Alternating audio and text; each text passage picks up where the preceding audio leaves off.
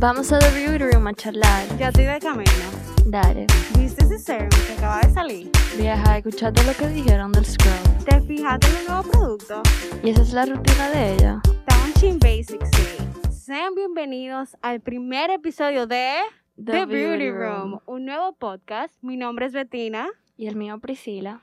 Este es un podcast dedicado a ayudar y a conocer todo lo relacionado con el cuidado de la piel, los beneficios de diferentes productos, tendencias, famosos, sus rutinas y muchas cosas chulas más. Cabe destacar que este es el espacio que le estarán brindando un episodio todos los miércoles, en donde las opiniones y el apoyo siempre estarán presentes. Bueno, ya dando inicio, Bettina, ¿cómo estás? ¿Cómo te sientes? Cuéntame de ti súper bien, súper emocionada de compartir todo el conocimiento sobre la piel para así ayudar a, muchísimas jóvenes que lo necesitan. ¿Y tú? Cuéntame. Igual, súper bien, feliz de estar aquí y por fin poder compartir este podcast. Chulísimo. Bueno, vamos a formalmente darle inicio a lo que sería el primer episodio de The Beauty Room Camp Number One. Antes de empezar con este episodio queremos resaltar de que solo somos dos chicas apasionadas por el cuidado de la piel y todo lo relacionado con ello. Esto quiere decir de que no somos profesionales en el área. Este episodio es patrocinado por Farmacia Carol. Por este mes de junio, Farmacia Carol tendrá un 50% de descuento en todos sus productos locales, así que aprovechen y compren en nuestras sucursales. Bueno, eh, presentando el tema del día de hoy. En el día de hoy estaremos hablando dos temas de suma importancia, Priscila. El primero es los tipos de piel y cómo tú conocer qué tipo de piel tienes y los pasos básicos en lo que es una rutina de piel. ¿Qué te parece? Chulísimo. Está súper heavy, en verdad, interesantísimo. Entonces, eh, empezando, bueno, empezando, eh, como había mencionado anteriormente, existen diferentes tipos de piel, dígase, piel normal, piel seca, grasa y mixta.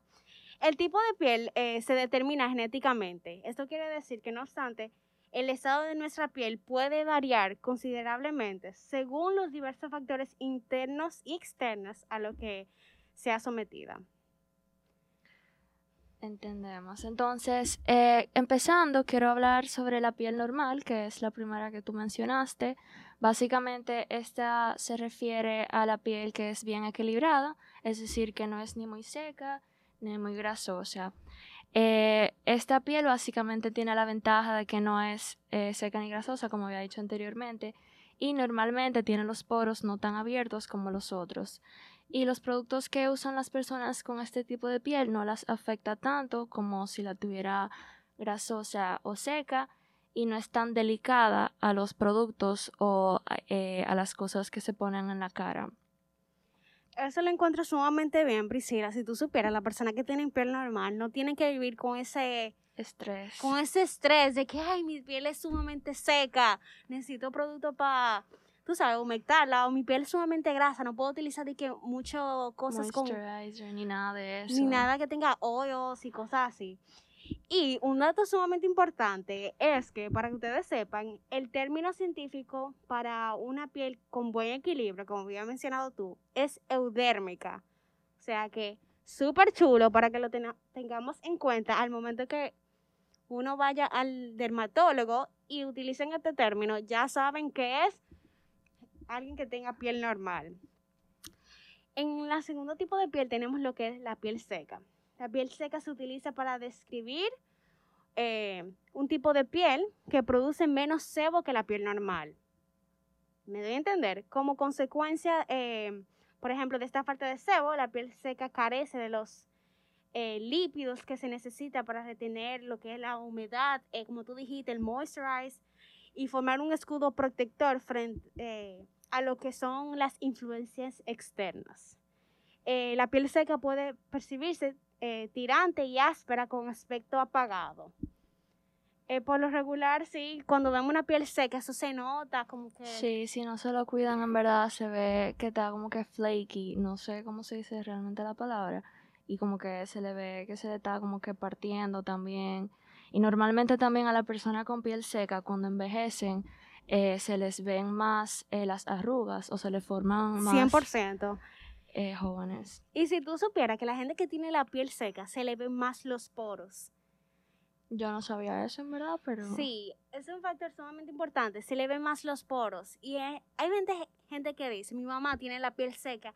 ¿Y por qué que a mí se me ven tanto los poros? Y es por eso. Porque tiene la piel seca y requiere de eh, elementos, eh, productos, de que puedan aumentar. Sí, 100%. Bueno, siguiendo, eh, mi piel favorita, ya que es la mía, la piel grasa, eh, es usada para describir un tipo de piel que tiene una elevada producción de sebo. Esta producción excesiva se denomina, se denomina como seboria y la piel grasa básicamente tiene muchísimo brillo, como bien dice eh, el nombre grasa, y los poros muy visibles. Em, en verdad, yo desde chiquita era de que dermatólogo, porque mi piel, o sea, estaba horrible. Super greasy. Sí, y como yo tenía los poros abiertos, siempre como que por cualquier sucio, era como que me salía una pinillita o como que pila de acné, así. Entonces yo vivía literalmente en el dermatólogo antes. Mira, me identifico contigo en parte, porque mi piel eh, en un tiempo solía ser grasa. Y yo decía, pero ¿y qué es? Yo me lavo tanto la cara y mi piel Sigue grasosa. sigue grasosa, pero yo no seguía una rutina de que, tú sabes, de, pro- de productos y eso. Y luego me di cuenta que mi piel era mixta. La piel mixta es como su nombre indica, una piel que consta de una mezcla de tipos de piel. Y los tipos de piel eh, mixta varían entre la zona T y las mejillas con piel mixta. Eso te iba a decir, mi piel es grasosa en la, en la zona En el T T-zone, en el ajá. T-zone. Para aquellas personas que no sepan, la zona T es desde la parte de arriba eh, de. O sea, li- arriba de la ceja, ajá, básicamente. arriba de la ceja y va bajando hacia nuestra nariz y nuestros eh, pómulos o mejillas. Y yo, yo decía, de que, pero que no puede ser hasta que, señores, entré en lo que eran los pasos básicos de una rutina. Aprendí a cómo realizar mi rutina, qué debía poner en la mañana, qué debía poner en la noche. Y a partir de ahí, Priscila, mi piel Cambio. dio un cambio, vieja, que yo decía, pero el que, o sea, gracias, Señor, como que porque en verdad se ve, se ve un poco feo al momento de tú maquillarte y tener esa piel así, como que greasy, se ve un poco... ugh. Pero eh, comenzando con, básicamente con los pasos básicos, como había mencionado, en la mañana, señores, es de sumamente importancia lo que es la limpieza. O sea, esto es algo que nunca puede faltar, aunque tú no tengas una rutina de skincare definida. O sea, tú lavarte tu cara es esencial.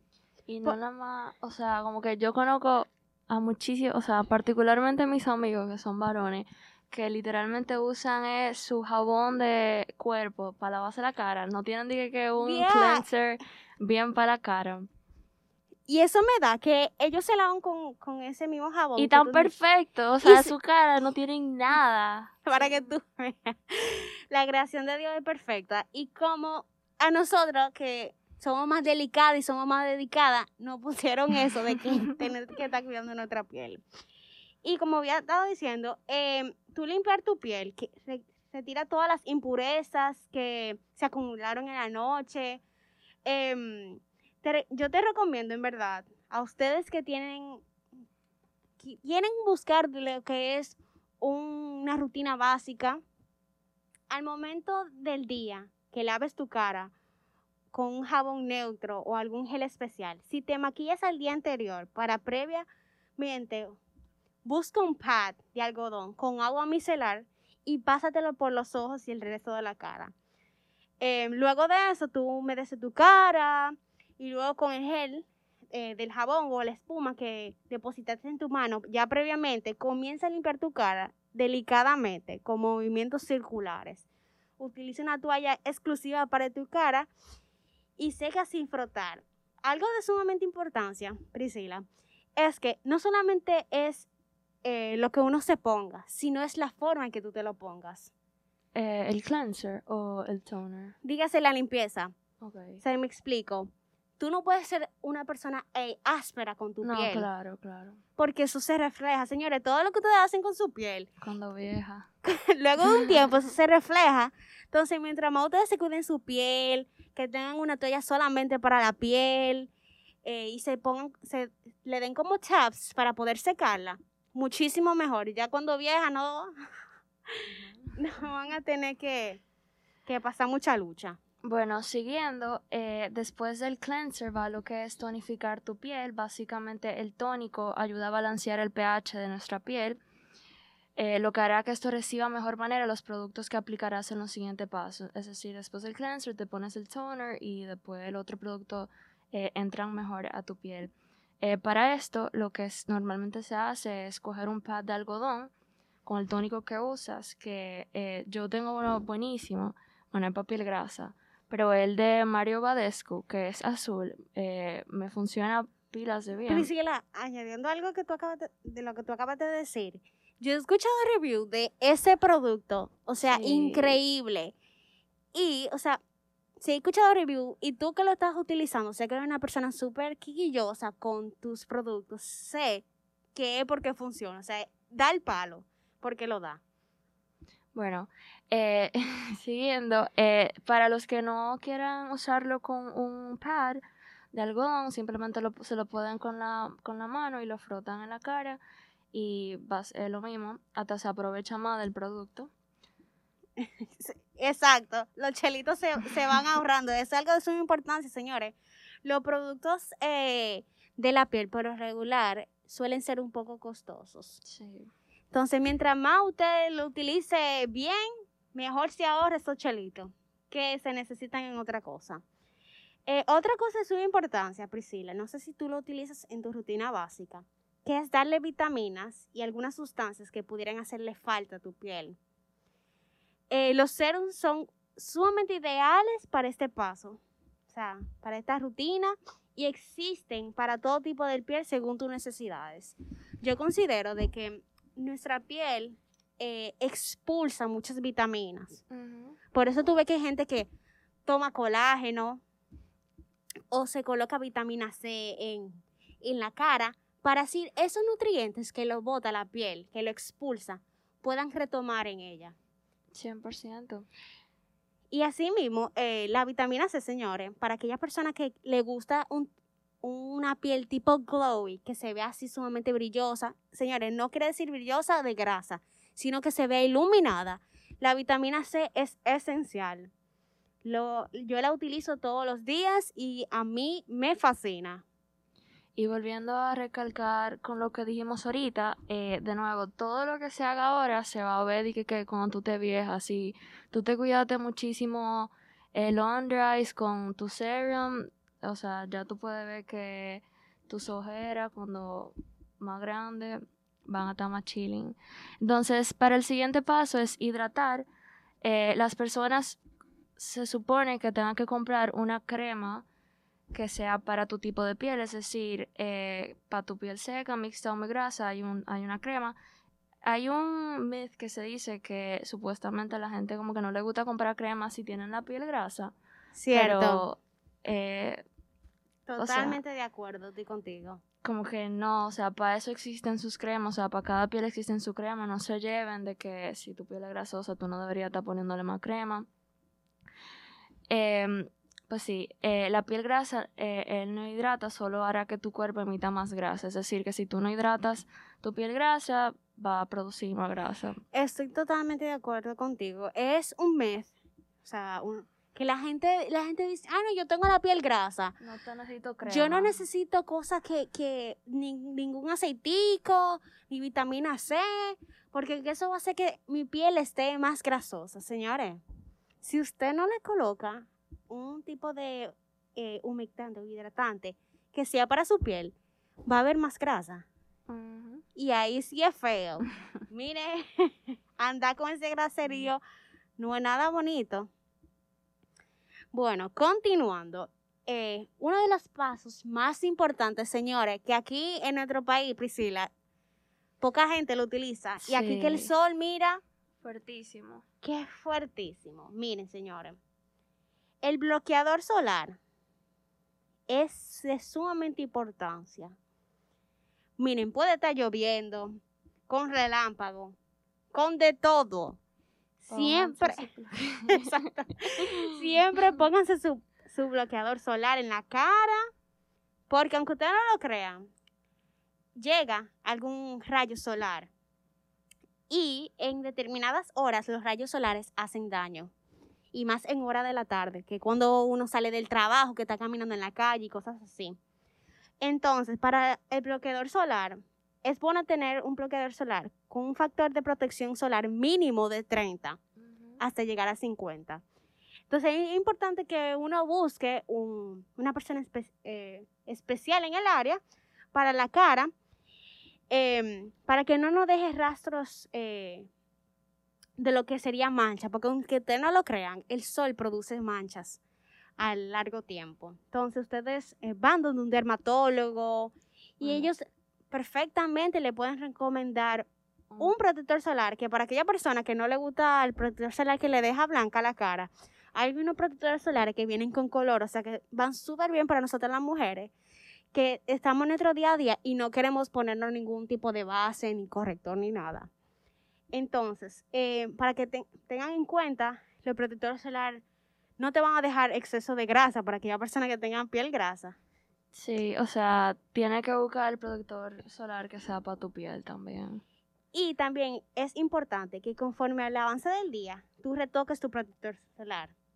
Dígase, señores, ustedes ponen su protector solar en dos dedos, así mismo, esa es la cantidad, dos dedos, y los retocan cada vez eh, que puedan en el día. Puede ser un protector solar en spray, pero después de eso, tú te puedes, después del protector solar, tú te puedes maquillar con normalidad como tú lo harías y muchísimo mejor. Te ayuda a que el maquillaje no esté directamente a la piel y que esos químicos no estén directamente a tu piel. O sea que, buenísimo. Eh, con eso yo quiero decir que también hay eh, foundations que tienen protector solar Sí, también. Buenísimo. Eh, son pila de bueno también. Totalmente de acuerdo contigo. Lo que son BB creams.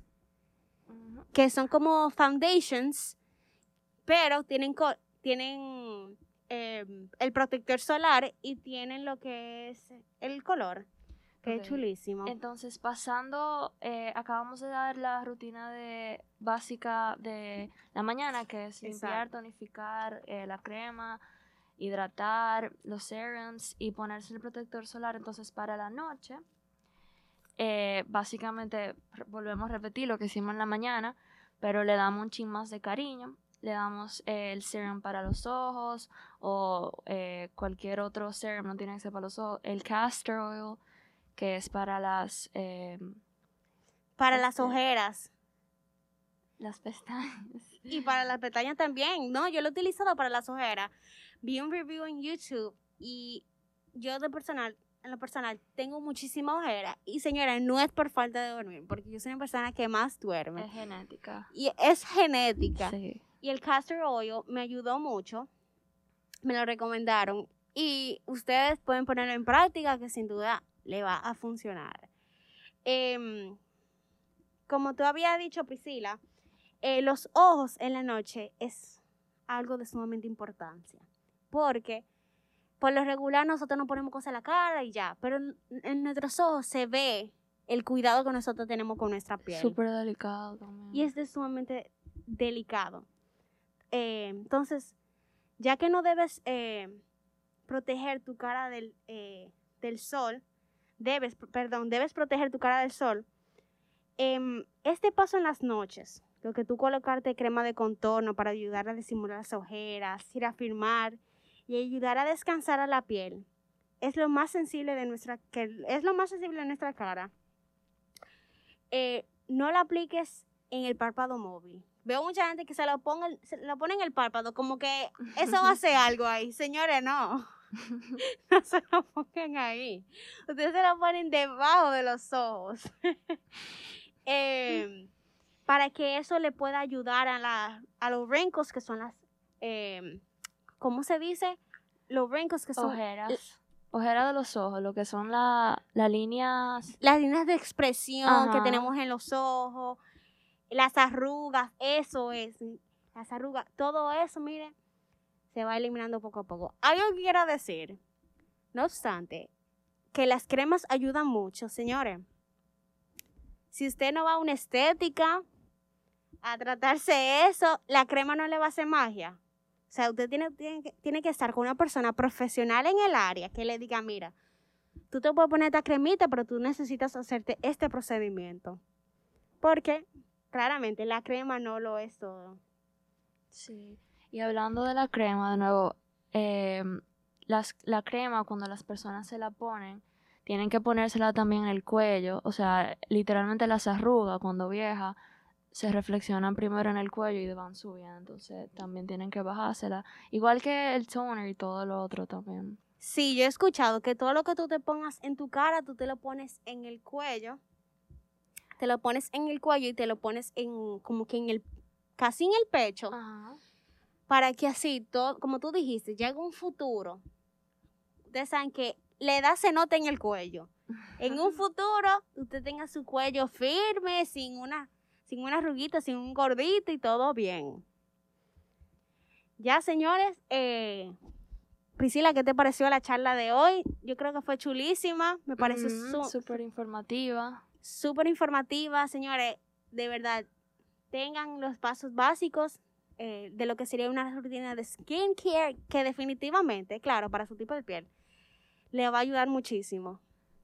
Y usted va, ya- va a llegar un punto que ustedes no van a necesitar ni siquiera ponerse maquillaje. Yo no me pongo maquillaje para salir. Yo, yo dejé eso en un lado y yo lo que doy es piel por un tubo y siete llaves. Bueno, tristemente, ya estamos llegando al final de nuestro podcast. Muchísimas gracias por acompañarnos en este pequeño talk y esperamos que lo hayan disfrutado tanto como nosotras. Bueno, nos pueden visitar en la página de nuestro podcast www.thebeautyroom, donde estaremos publicando muchos tips sobre la piel y al mismo tiempo sobre el podcast. También nos pueden seguir en nuestras redes sociales como The Beauty Room, tales como en Instagram, Facebook y Twitter. Y al mismo tiempo recuerden que estaremos sacando un episodio cada miércoles por esta misma vía, Spotify. Tendremos muchos invitados chulísimos por venir y muchas cosas interesantes de qué hablar. Así que no se lo pierdan. Nos vemos en un próximo episodio de The, Beauty Room. Room.